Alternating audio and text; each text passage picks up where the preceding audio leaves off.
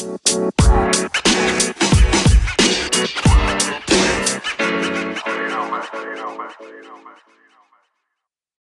everybody, my name is Alex and this is Lunchbox Radio Sunday Edition.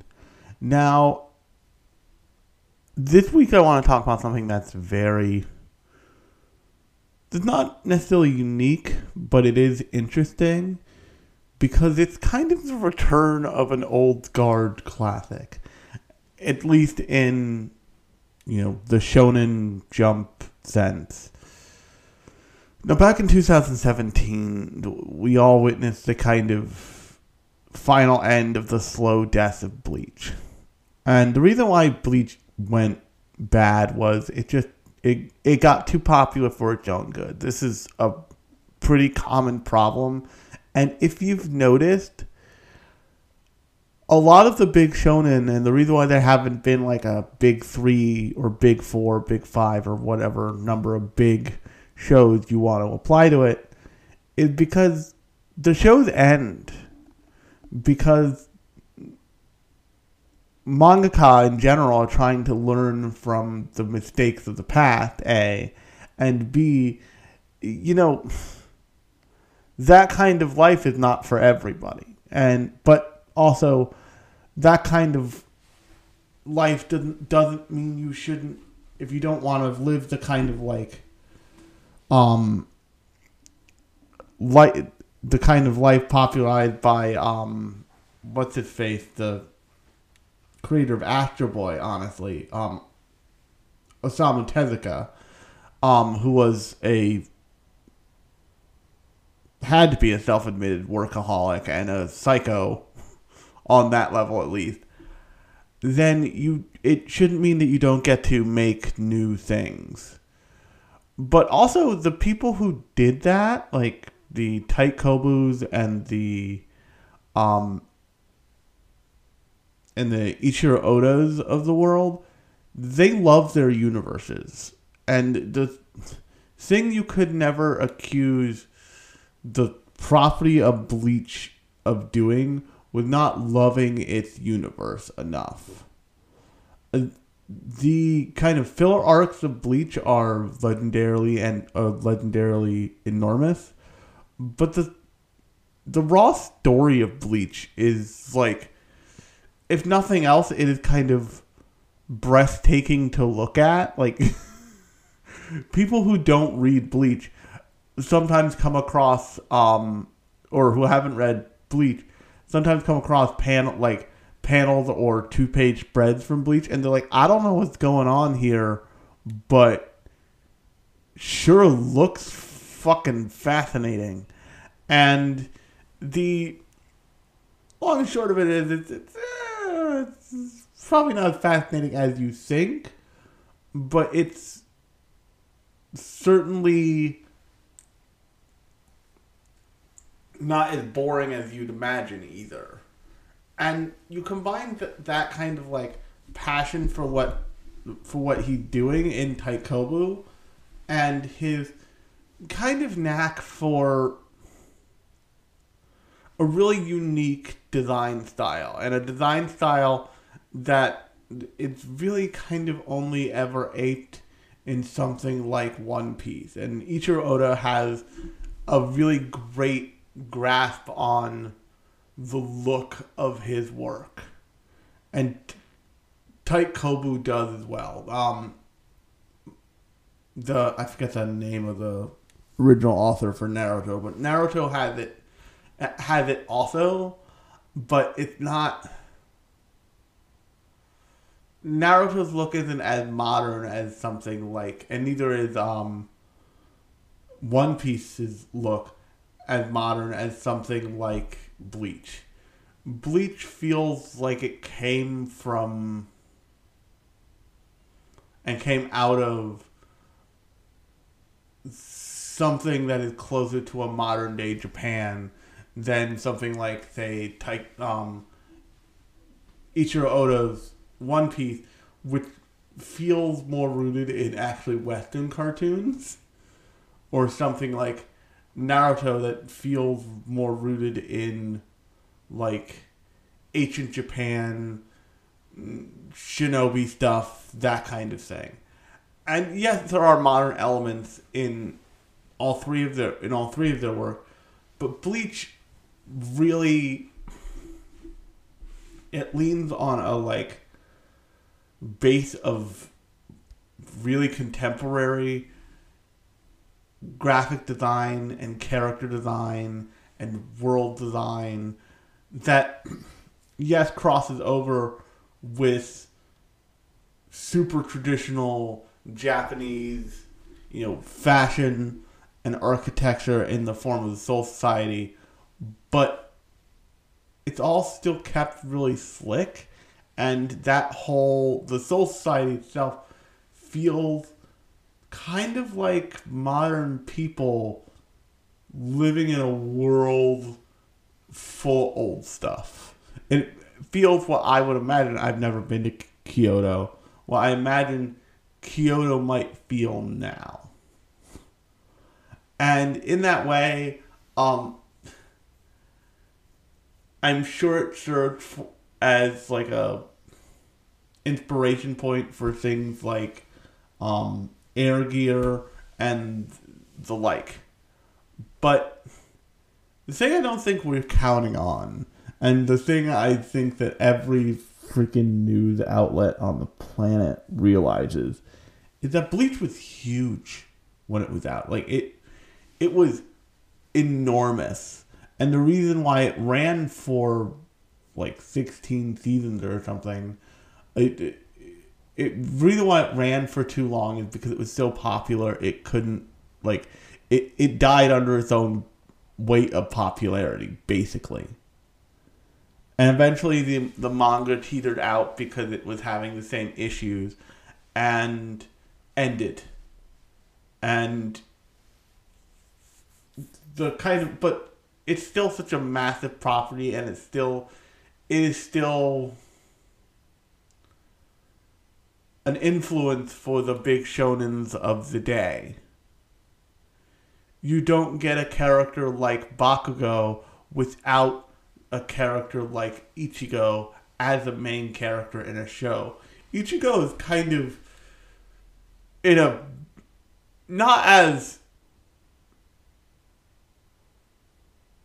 not as turned up to 11 as Bakugo is, but Ichigo was one of the first characters to be kind of done with this shit as soon as the shit started.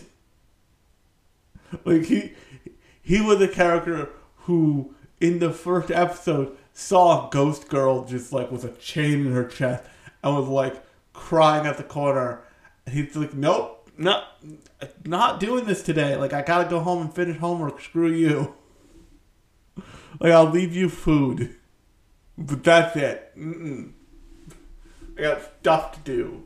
Like, was not tolerant of his father's nonsense and was less tolerant of his father's nonsense when he found out his father was what he ultimately became to, came to be, which was a soul, substitute soul reaper. Blah blah blah blah. Go watch Bleach. Um, but for the love of God, do so as an episode guide. It it's insane. Um, but like I don't think that I think that people looking at this and being like Bleach is coming back, eh, don't realize that Bleach was huge. And Bleach was huge. One of the best um anime TikToks I've seen in a while is a guy who had never seen Bleach before watching Bleach and like really being on Aizen's side and really being in like the Ivan Momo camp. And I'm not gonna say what happened there because it's a big, big spoiler. But it was great to watch this dude have the moment that we all, as like in his like twenties, have the moment that we all as like preteens and teenagers had of like, oh, oh god damn it. And like, each TikTok he released got subsequently more alarmist. and subsequently, like, more pissed. It was pretty good. It was pretty good. and so it, it's a 20th anniversary thing, and I know that anniversary things have a te- for super popular shows like Bleach have a tendency to like spiral out and become something more like um Bor- Boruto was probably always planned as a series, but it felt very much like a like celebration of Naruto, and then it ran for like a hundred episodes, and we're fucked. We're we're in it now. it's a it's a it's a Dragon Ball Z Super. It's been three years scenario with Boruto real hard, and like no one knows what to do about it. and I pray for your soul. But it, these shows were from a like time where like a hyper consumerist mindset said, "Oh, it's popular. We need to milk it as much as possible," and the creator either didn't have the framework or didn't have the desire to just say no. Like you, if you look at the Demon Slayer um, manga, that's a perfect example. That that creator has said like I may come back to this world, I may come back to this concept, but I wanted the story to be kind of done for these characters. And I think the reason he said that was because that show that show will stop being popular will stop being popular the longer it's on. It's just the way math works. It it the same for every show. And I my gut feeling is, is that's really kind of painful for a creator to like watch the thing they've poured so much of their lives into and of their creativity into to be like slow to slowly die under its own weight because the license holder wants more money. And where like everybody involved with demon slayer will make plenty of money and will be fine. But what doesn't need to happen and what i think ufotable you know freaking tax evasion withstanding have done really well is they've taken the opportunity for there's a finite amount of this to mean like we could make a movie out of what many people would make a season out of. Now, granted, I think it's insane they also made a six episode like mini season out of some movie content because pick one. But by choosing that and making the movie matter, you you're giving a more unique viewing experience than oftentimes happen with with anime with anime with anime series because you look at something like Bleach. If, if you look at something like Bleach or any of the big anime, big Shonen Jump anime, what usually happens is they take the movies as an opportunity to for you to basically see your friends on the big screen, for you to see the cast on the big screen, and they do either what's called recap movies, which are like they condense an arc into like a two and a half two into like a one half to two and a half hour thing that you can go see on a big screen. They can get more money out of you, or they make a kind of isolated episode. Um, and oftentimes that means that those isolated episodes have huge swings and misses and huge home runs in just the movies. All the, of all the Bleach movies, my favorite is still the first one, Memories of Nobody, because it's the only it's the only one that with a they came up with a like original character who like absolutely captivating in her first um in like her first appearance. But B it feels like it has this heart that Bleach had and then starts getting cash grabby immediately after that movie. And I think it'll be interesting to, especially after um, Taiko has made and released a very limited series in the form of um, Burn the Witch. And I think it'll be interesting to see how the, the, the Thousand Year Blood arc series fares in a universe where they're allowed to just make a series and it doesn't have to go on for 19 seasons because it's the most popular thing on earth. And it can just end. It's allowed to be a story that's told and have a beginning, middle, and end. Because the thing that people forget about and the thing that makes these things fall apart ultimately is that actually the thing that started to make the worst of the current shonen like action giant action shows black clover fall apart is that you like get into this gray space where you don't know what's happening but they're still making everything feel re- like kind of relevant to the story but nothing relevant to the story and i it, Burn the Witch doesn't feel like that. And the Soul Society arc of Bleach feels really tight and really pretty well paced and doesn't have the power creep or plot creep issues of its predecessor seasons or films.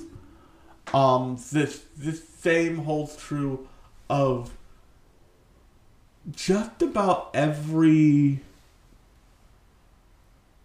Shonen Jump show, if you look at the first arc or two, they feel really tight. If you look at the if you, look at like the first yeah, if you look at the first arc or two, or Naruto cases, I guess cause it's got some shorter arcs, maybe five they all feel really tight. And then everything past that start to feel looser and looser until it feels like it's falling apart as you watch it. And if you look at something like um actually Naruto Shippuden is the perf- a perfect example. They set that up in certain arcs of the original Naruto. But then in Naruto Shippuden, you have this great kind of mystery moment of like, yo, they just went to the Sand Village and just took and was just trying to take Gaara. It's friggin' weird. Why do they want him? What's happening? Wait, he's the same as now. Do they also want now? What's happening? God, we gotta figure this out. And then you get to like, you get to the big ultimate story, and the thing with these shows is, is the other overwhelming feeling you get is that the story by itself is exciting enough. You don't need to pack it full. And what starts to feel like is happening in those instances is like it's being it's being packed full of filler so it lasts longer. Not necessarily so it can catch up to the manga. So, so the manga can catch up, but so that they can make more money off it. And oftentimes, yes, there is the additional thing of the manga catching up because these shows have seasons in the way that normal TV shows have seasons, and what in that they never actually stop airing, but they do like they have a, a um like obligatory season chapter marker, basically. I, I just think it'll be really, it'll be really interesting for that show to come back in an environment where it's allowed to be what I think it wanted to be in the beginning, which is a pretty tightly organized thing without having to be like everything to everybody on you know Crunchyroll or whatever illegal streaming thing you first watched Bleach on. Um, don't lie, I know you did. Um, kind of thing. On that note, um, this has been Lunchbox Radio Sunday edition. I have been Alex. If you like this episode, new episodes come out every Thursday and Sunday. Sunday is the Sunday edition. It's more metatextual and more like um, industry based, like this episode has been.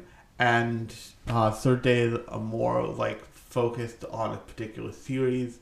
Um, and on that note, I will talk to you on Thursday.